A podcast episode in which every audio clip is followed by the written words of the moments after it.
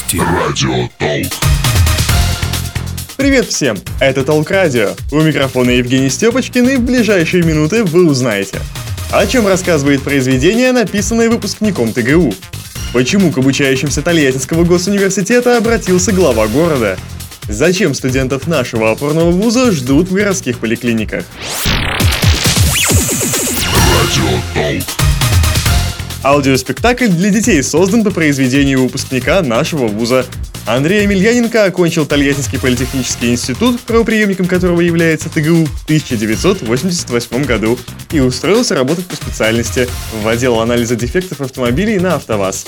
На протяжении жизни в Андрее Семеновиче технарь органично сочетался с гуманитарием. Со школы он делал стенгазеты, готовил заметки и очерки для газет. Первый рассказ под названием «Свадьба» начинающий писатель опубликовал в Тольяттинской городской газете еще до окончания института в 1982 году. Сейчас Андрей Семенович на пенсии. Свободного времени у него стало больше, как и плодов творчества.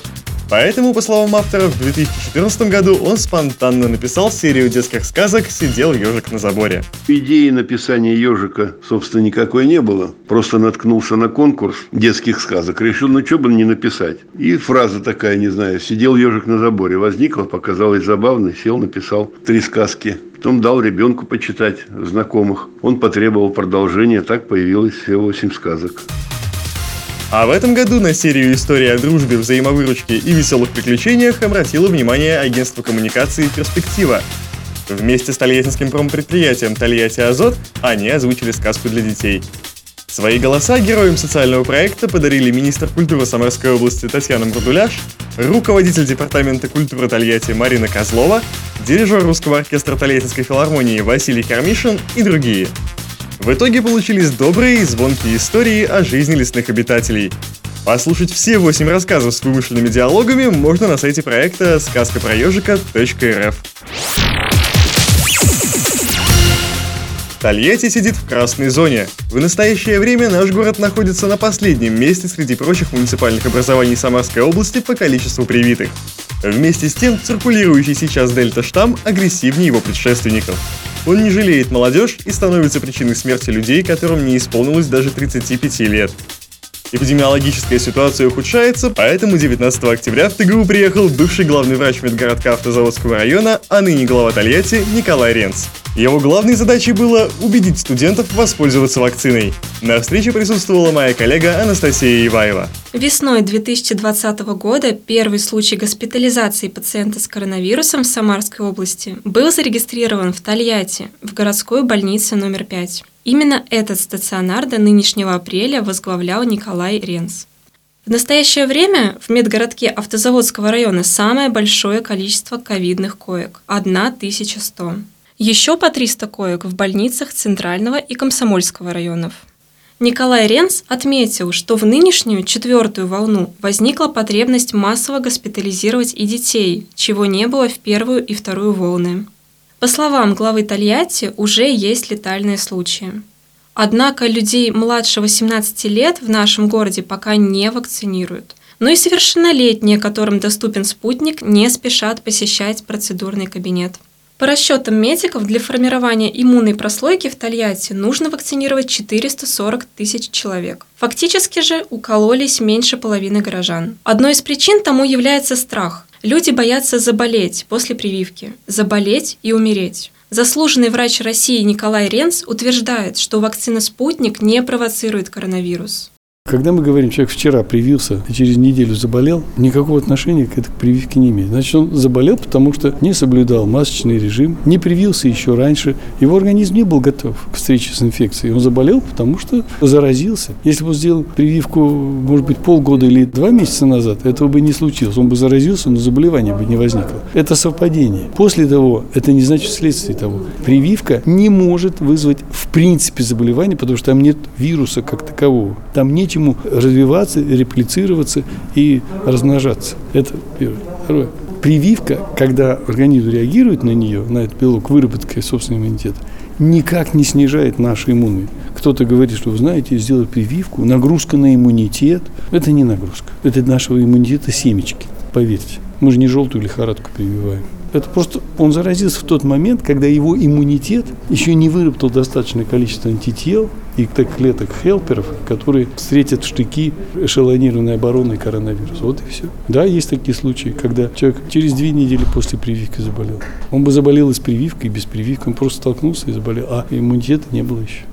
Специфических медицинских препаратов, которые позволили бы уберечься от ковида, не существует, подчеркнул Николай Ренс. Но есть вакцина, которая поможет привившемуся избежать тяжелых последствий заболевания. В числе таких последствий сахарный диабет, гипертония, поражение нервной и сердечной систем, а в первую очередь от коронавируса страдают легкие. Причем в четвертую волну они поражаются быстрее и больше – по словам главы Тольятти, сам он уже дважды прививался спутником. В декабре планирует ревакцинироваться. И будет делать это каждые полгода, пока эпидситуация не позволит сократить число прививок до одной в год. Вместе с тем, Николай Ренс не отрицает необходимости поддерживать свой иммунитет в межвакциональный период и рекомендует обратить внимание на витамин D. Буквально недавно американцы опубликовали. Они все-таки считают, что поддержание определенного уровня витамина D в крови и употребление витамина D это является определенной не профилактикой, но способствующей более устойчивому состоянию организма по отношению к коронавирусной инфекции. В целом все очень просто. Радиола розовая, женьшень, элеутерокок – это все вещи, так сказать, некие иммуностимуляторы, иммуномодуляторы правильный образ жизни. Выпивать в меру, не курить, не переедать, находить время, чтобы выйти и прокачать легкие, хотя бы пройтись по свежему воздуху и погулять. В идеале закаляться. Самый простой способ, когда у вас нет времени. Возьмите махровое старенькое полотенце небольшое, намочите его водой, выжмите немножко, сложите аккуратненько, размером, чтобы он был так А4, и засуньте в морозилку.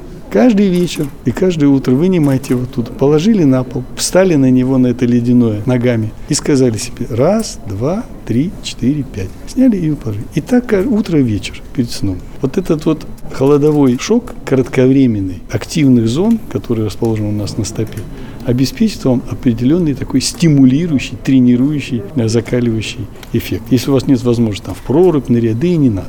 Но вот так можно и детей закалять, и взрослых, вот такие простые способы.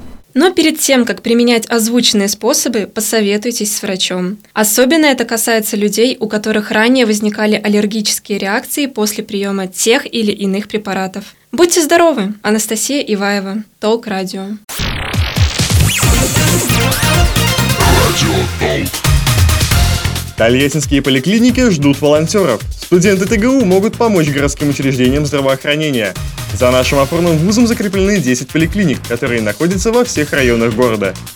У неравнодушных студентов есть возможность выбрать удобное место и время для того, чтобы помочь врачам разбирать лечебные карточки пациентов, обзванивать их или развозить лекарства на дом.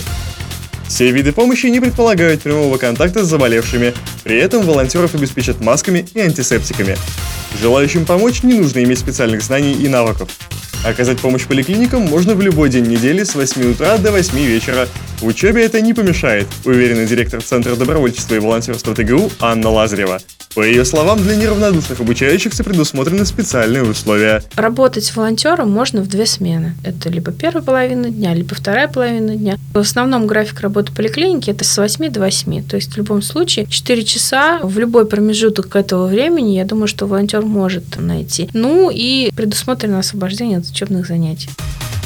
Если у вас есть желание помочь поликлиникам, заполните анкету или напишите Ане Лазаревой в ВКонтакте. Ссылки на ресурсы вы найдете на сайте молодежного медиахолдинга «Есть толк» по адресу talkdefison.ru. Там же указан полный перечень поликлиник, закрепленных за ТГУ. Добавлю, что продолжительность волонтерской акции не определена и зависит от эпид-ситуации в Тольятти. Заботиться о своем здоровье вам советует Евгений Степочкин, Толк Радио. Радио Толк.